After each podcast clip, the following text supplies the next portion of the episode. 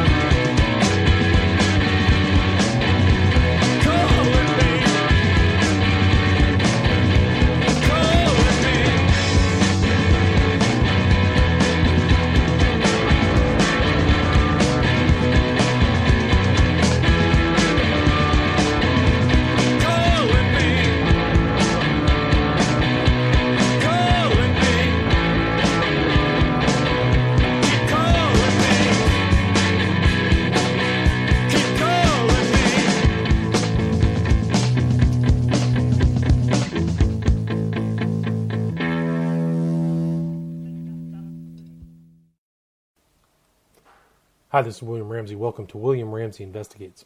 On tonight's show, I'm going to talk about one of my favorite history books. It was called The Conquest of New Spain, and it was written by Bernal Diaz del Castillo, also just basically known as Bernal Diaz. The reason this book came to mind was because of a recent article that was brought to my attention. It was published in July, July 1st, 2017. The title was Tower of Human Skulls Found in Mexico City Dig Cast Light on Aztec Sacrifices. Archaeologists find more than 650 skulls near the site of Templo Mayor. It was in the center of present day Mexico City.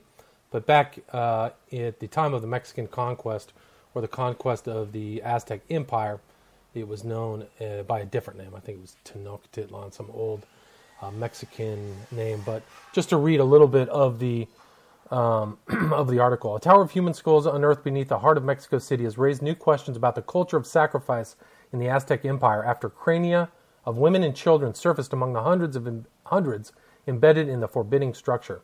Archaeologists have found more than 650 skulls caked in lime and thousands of fragments in the cylindrical edifice near the site of the Templo Mayor, one of the main temples in the Aztec capital, Tenochtitlan, which later became Mexico City. The tower is believed to form part of the Huitzompantli, a massive array of skulls that struck fear into Spanish conquistadors when they captured the city under Hernan Cortes. The structure was mentioned in, a contemporary, in contemporary accounts. Historians relate how the severed heads of captured warrior, warriors adorned tzompantli, or skull racks, found in a number of Mesoamerican cultures before the Spanish conquest. But the archaeological dig in the bowels of old Mexico City that began in 2015 suggests that picture was not complete.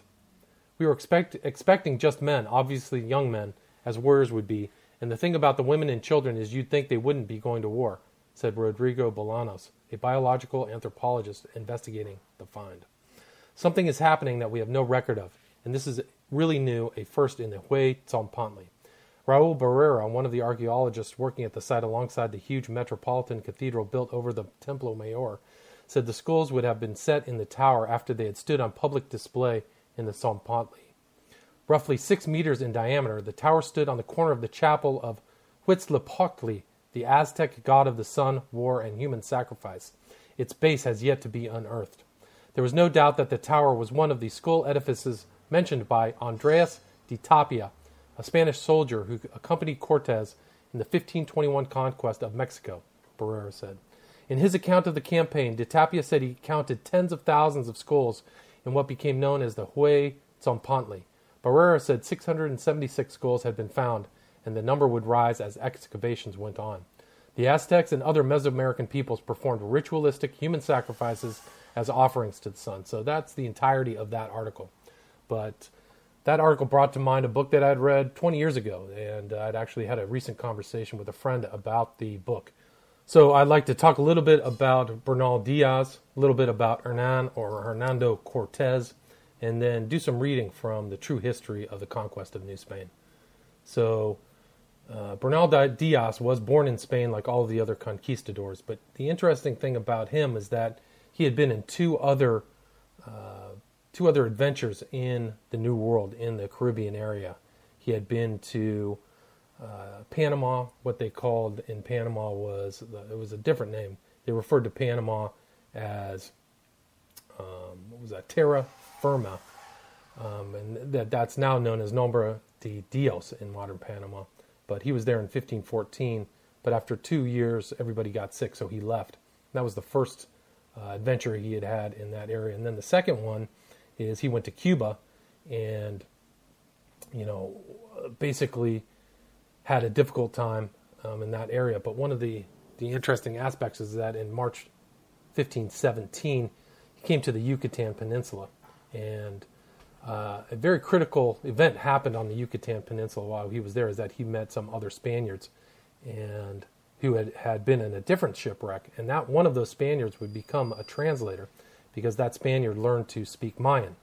And uh, during Hernan Cortez's uh, conquest of Mexico, this Spaniard would be, you know, would be a critical uh, linguistic asset for the the conquistadors.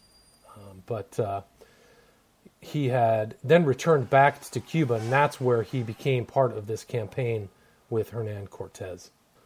Hernan Cortez was one of the early colonists and uh, from Spain and went to Cuba, where he uh, came under the the aegis of the local governor, a guy by the name of Governor Velasquez, who, who saw something in Cortez and gave him some some land and some other things. But it was interesting thing about Cortez is that he had been in Cuba for about ten or fifteen years before he even set foot in Mexico, and he had seen and uh, watched and heard stories of other failed, uh, you know, failed missions that expeditions that had been taking place and had been gone to that that area.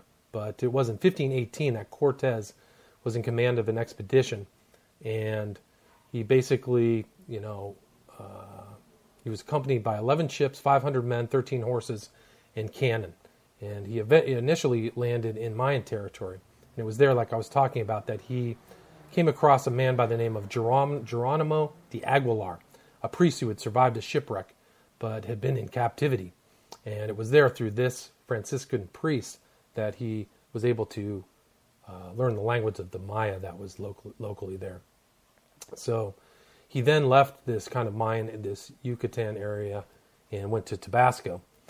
and there, um, let's see, he, he met a woman while he was in Tabasco, another woman by the name of La Malinche, who became Cortez's mistress. But the interesting thing about Malinche is that she knew the language of the Aztecs, Nahuatl, and she also knew Mayan. So Geronimo de Aguilar could speak Spanish with Hernan Cortez, talk Mayan to Malinche, who could then speak Aztec to the Aztecs. Eventually, when uh, when when when Hernan Cortez became in contact with them. So, um, and it was in 1519 that uh, Cortez eventually met the head of the the Aztec Empire, Empire, a guy by the name of Moctezuma or Montezuma, as they say here in the states, but it's Moctezuma is the appropriate pronunciation. So this is a reading from the Conquest of New Spain by Bernal Diaz. This is chapter 31 from Bernal Diaz. How we arrived at the Rio de Grijalva, which in the language of the Indians is called Tabasco, of the attack the Indians made on us and what else happened to us with them. On the 12th of March, 1519, we arrived with all the fleet at the Rio de Grijalva, which is also called Tabasco. And as we already knew from our experience with Grijalva, that vessels of large size could not enter into the river. The larger vessels were anchored out at sea, and from the smaller vessels and boats, all the soldiers were landed at the Cape of the Palms, which is about half a league distant from the town of Tabasco. The river, the river banks, and the mangrove thickets were swarming with Indians, at which those of us who had not been here in Grijalva's time were much astonished. In addition to, uh, to this, there were assembled in the town more than 12,000 warriors, all prepared to make war on us. For at this time the town was of considerable importance, and other large towns were subject to it, and they had made all preparation for war, and were well supplied with the arms for which they are accustomed to use. The reason for this was that the people of Potonchan and Lazaro and the other towns in that neighborhood had looked upon the p- people of Tabasco as cowards, and had told them so to their faces, because they had given Grijalva the gold jewels which I've spoken about in an earlier chapter, and they said that they were too faint hearted to attack us, although they had more towns and more warriors than the people of Potonchan and Lazaro. This they said to annoy them, and added that they in their towns had attacked us and killed fifty six of us. So, on account of those taunts which had been uttered, the people of Tabasco had determined to take up arms. When Cortez saw them drawn up, ready for war, he told Aguilar the interpreter, who spoke the language of Tabasco well, to ask the Indians who had passed near us in a large canoe and who looked like chiefs what they were so much disturbed about, and to tell them that we had not come to do them any harm, but were willing to give them some of the things we had brought with us, and to treat them like brothers. And we prayed them not to begin a war, that they would, as they would regret it. And much else was said to them about keeping the peace. However, the more Aguilar talked to them, the more violent they became, and they said they would kill us all if we entered their town, and that it was fortified all around with fences and barricades of large trunks of trees. Aguilar spoke to them again and asked them to keep the peace, and to allow us to take water and barter our goods with them for food, and permit us to tell the Calachones, it must be like the the caciques, the kind of bosses, things which would be the, to their advantage and to the service of God our Lord, but they still per- persisted in saying that if we advanced beyond the palm trees, they would kill us. When Cortez saw the state of affairs, he ordered the boats and small vessels to be got ready and ordered three cannon to be placed in each boat and divided the crossbowmen and musketeers among the boats. We remembered that when we were here with Grijalva, we had found a narrow path which ran across some streams from the palm grove to the town, and Cortez ordered three soldiers to find out in the night if that path ran right up to the houses, and not to delay in bringing the news. And these men found out that it did lead there. After making a thorough examination of our surroundings, the rest of the day was spent arranging how and in what order we were to go in the bo- boats. The next morning we had our, our arms in readiness. After hearing the mass, Cortez ordered the captain Alonso de Avila with a, and a hundred soldiers among them, among whom were ten crossbowmen, to go by the little path which led to the town, and as soon as he had heard the guns fired, to attack the town on one side, while he attacked it on the other. Cortez himself and all the other captains and soldiers went in the boats and light draft vessels up the river.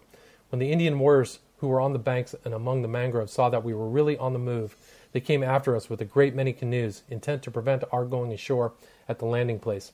And the whole river bank appeared to be covered with Indian warriors carrying out carrying all the different arms which they use, and blowing trumpets and shells and sounding drums. When Cortez saw how matters, matters stood, he ordered us to wait a little and not to fire any shots from guns or crossbows or cannon, for as, as he wished to be justified in all that he might do, he made another appeal to the Indians through the interpreter Aguilar in the presence of the king's notary Diego de Godoy, asking the Indians to allow us to land and take water and speak to them about God and his majesty, and adding that should they make war on us, that if in defending ourselves some should be killed and others hurt, theirs would be the fault, and the burden it would not lie with us. But they went on threatening that if, if we landed, they would kill us. Then they boldly began to let arrows f- fly arrows at us, and made signals with their drums. Like valiant men, they surrounded us with their canoes, and they all attacked us with such a shower of arrows that they kept us in the water, in some parts up to our waists.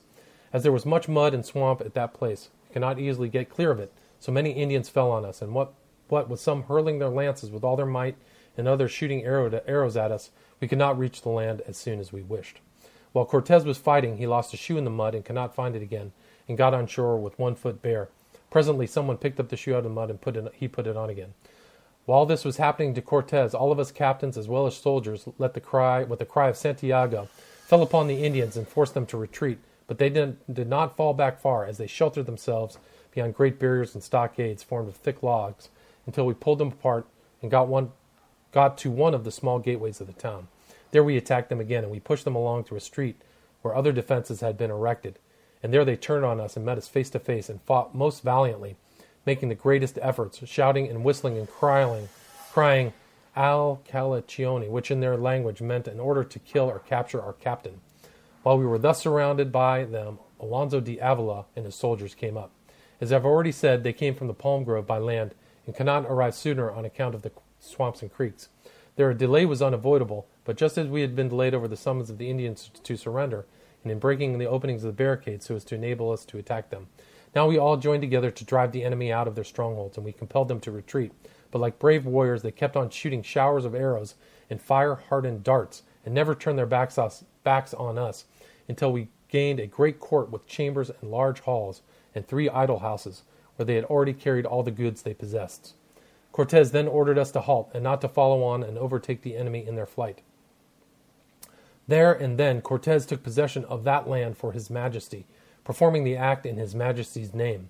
It was done in this way. He drew his sword, and as a sign of possession, he made three cuts in a huge tree called a ceiba, which stood in the court of that great square, and cried that if any person should raise objection, that he would defend the right with the sword and shield which he held in his hands.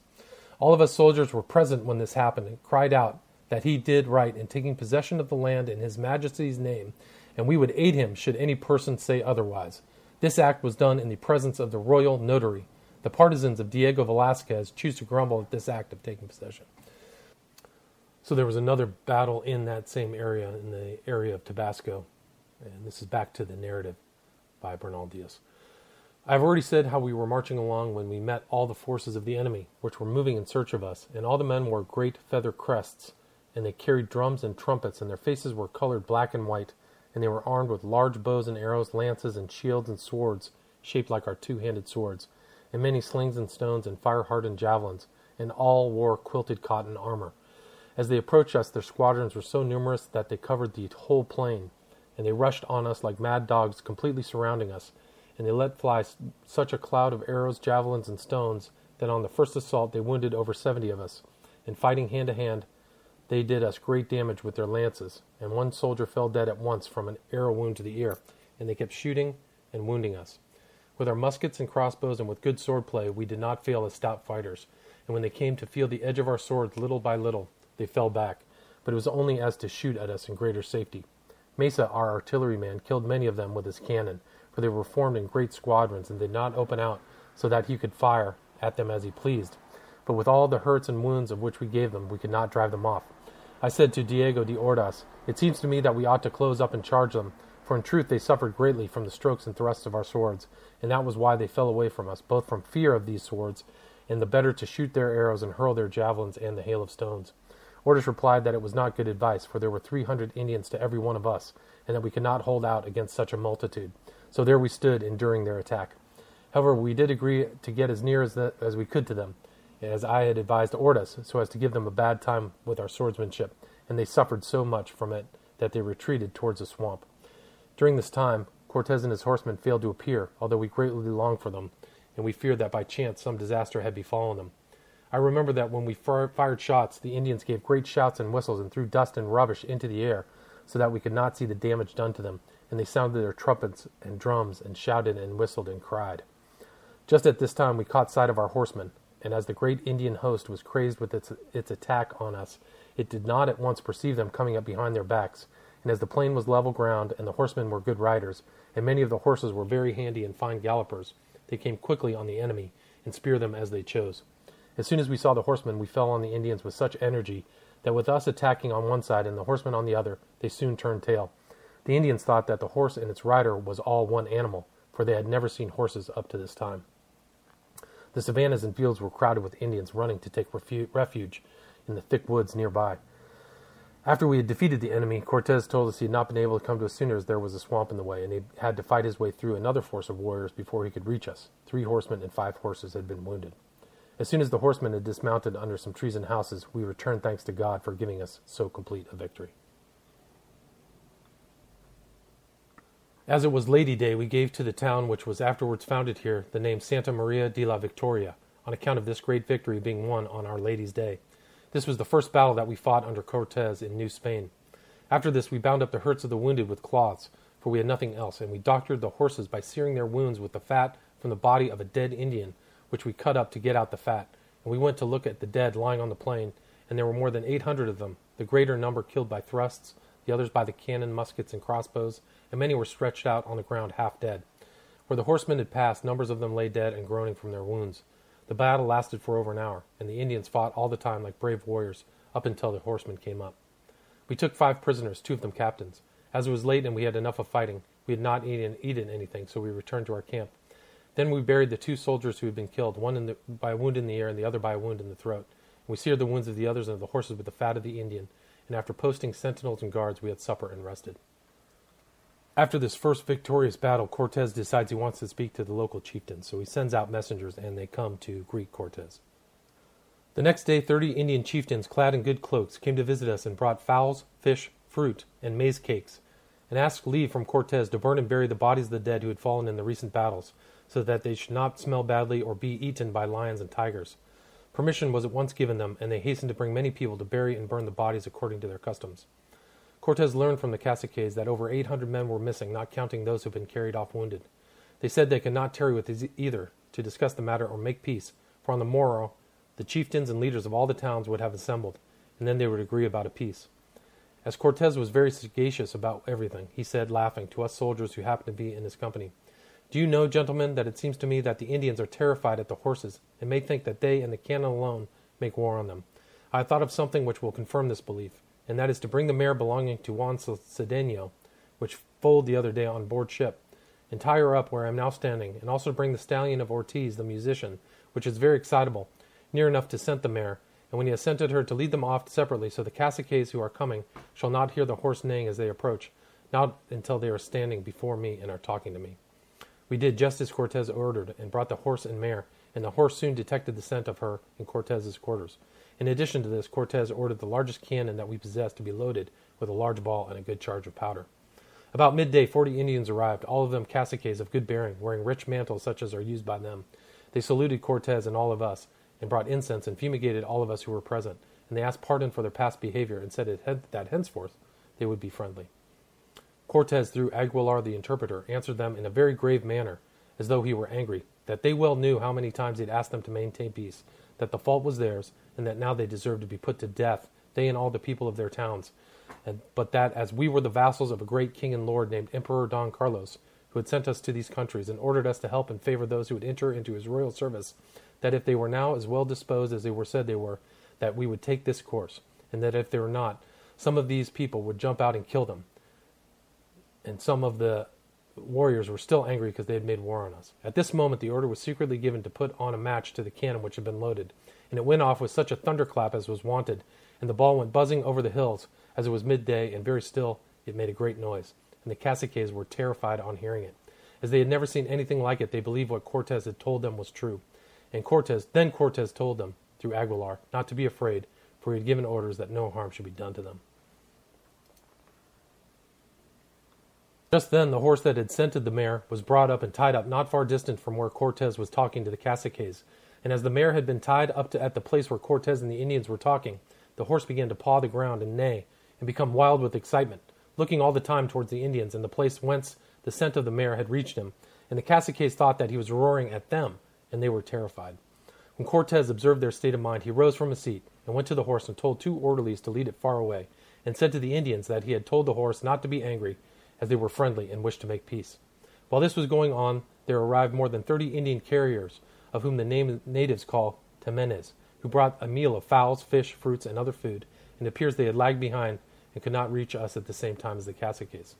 Cortez had a long conversation with these chieftains and caciques, and they told him that they would all come on the next day and bring a present, and would discuss other. Matters. Then they went quite away contented. So you can see from this narrative how clever Cortez was in dealing with the natives and how he used the cannon and the horses to terrify the locals. The lords of the local area provided Cortez with 30 women, and Cortez impressed upon them the potency of his emperor. And we return to the narrative. It says, We remained five days in this town to look after the wounded and those who were suffering from, pain in the loins, from which they all recovered. Furthermore, Cortez drew the caciques to him by kindly converse, and told them how our master the emperor, whose vassals we were, and under his orders had many great lords, and that it would be well for them also to render him obedience, and that then, whatever might be in need of, whether it was our protection or any other necessity, if they would make it known to him, no matter where he might be, he would come to their assistance. The caciques all thanked him for this, and thereupon all declared themselves the vassals of our great emperor. They were the first vassals to render submission to his majesty in New Spain. Cortez then ordered the caciques to come with their women and children early the next day, which was Palm Sunday, to the altar and pay home homage to the holy image of Our Lady and to the cross. And at the same time, Cortez ordered them to send six Indian carpenters to accompany our carpenters to the town of Cintla, where our Lord God was pleased to give us victory in the battle which I have described, and there to cut a cross on a great tree called a ceiba, which grew there. And they did it so that it might last a long time, for as the bark is renewed, the cross will show there forever. When this was done, he ordered the Indians to get ready all the canoes that they had owned to help us to embark, for we wished to set sail on that holy day, because the pilots had come to tell Cortez that the ships ran a great risk from a northern, which is a dangerous gale. So you can see right here that as part of his conquest was the conversion of all the locals to Christianity. And it was in the port of San Juan de Ulua where Cortez met the emissaries of Montezuma, the chief of the Aztec Indians. Back to the narrative. The flagship hoisted her royal standards and pennants, and within half an hour of anchoring, two large canoes, which in these parts are called piraguas, came out to us, full of Mexican Indians. Seeing the big ship with the standards flying, they knew that it was there. They must go to speak with the captain. So they went direct to the flagship, and going on board, asked who was the Tatuan, which in their language means the chief. Dona Marina, one of the translators, who understood the language, pointed him out. Then the, then the Indians paid many marks of respect to Cortez, according to their usage, and bade him welcome, and said that their lord, a servant of the great Montezuma, had sent them to ask what kind of men we were, and what we were in search, and added that if we were in need of anything for ourselves or our ships, that we should tell them and they would supply it. Our Cortez thanked them through the two interpreters, Aguilar and Dona Marina, and ordered food and wine to be given them and some blue beads. And after they had drunk, he told them that we had come to see them and to trade with them, and that our arrival in their country should cause them no uneasiness, but looked on by them as fortunate. By the end of this narrative, the local Indians would not think the arrival of the Spanish was fortunate. I'm going to skip forward to chapter 58 and discuss Cortez's decision to burn his ships and move inland to the capital of Mexico, Tenochtitlan. So I return here to the narrative. Being in Zempoala, as I have stated, and discussing with Cortez questions of warfare and our advance into the country, and going on from one thing to another, we, who were his friends, counseled him, although others opposed it, not to leave a single ship in the port, but to destroy them all at once, so as to leave no, source, no source of trouble behind, lest when we were inland others of our people should rebel like the last. Besides, we should gain much additional strength from the masters, the pilots, and sailors who numbered nearly 100 men, and they would be better employed helping us to watch and fight than remaining in port. As far as I can make out, this matter of destroying the ships, which we su- suggested to Cortez during our conversation, had already been decided on by him, but he wished it to appear as though it came from us, so that if anyone should ask him to pay for the ships, he could say that he had acted on our advice and we would all be concerned in their payment. Then he sent Juan de Escalante, who was chief alguacil and a person of distinguished bravery and a great friend of Cortez, and an enemy of Diego Velasquez, because he had not given him good Indians on the island of Cuba, to Villa Rica with orders to bring on shore all the anchors, cables, sails, and everything else on board which might prove useful, then to destroy the ships and preserve nothing but the boats, and that the pilots, sailing masters, and sailors, who were old and of no use for war, should stay at the town. With the two nets they possessed should undertake the fishing, for there was always fish in that harbor, although they were not very plentiful. Juan de Escalante did all that he was told to do, and soon after arrived at Zempoala with a company of sailors whom he had brought from the ships, and some of them turned out to be very good soldiers. When this was done, Cortez sent to, sent to summon all the caciques of the hill towns that were allied to us in rebellion against Montezuma, and told them how they must give their service to the Spaniards who remained in Villa Rica, and to finish building the church, fortress, and houses. And Cortes took Juan de Escalante by the hand before them all, and said to them, This is my brother, and told them to do whatever he should order them, and that they should that should they need protection or assistance against the Mexicans, they should go to him, and he would come in person to their assistance. All the caciques willingly promised to do what might be asked of them, and I remember that they at once fumigated Juan de Escalante with incense, though he did not wish it done. I have already said that he was a man well qualified for any post and a great friend of Cortez, so he could place him in command of the town and harbor with confidence, so that if Diego Velasquez should send an expedition there, it would meet with re- it would meet with resistance. I must leave him here and go on with my story. When the ships had been destroyed, with our full knowledge, when all the captains and soldiers were assembled and were talking to Cortez about military matter, matters, he begged us to listen to him and argued with us as follows Quote, We all understood what was the work that lay before us, and that with the help of our Lord Jesus Christ, we must conquer in all battles and encounters, and must be as ready for them as was befitting.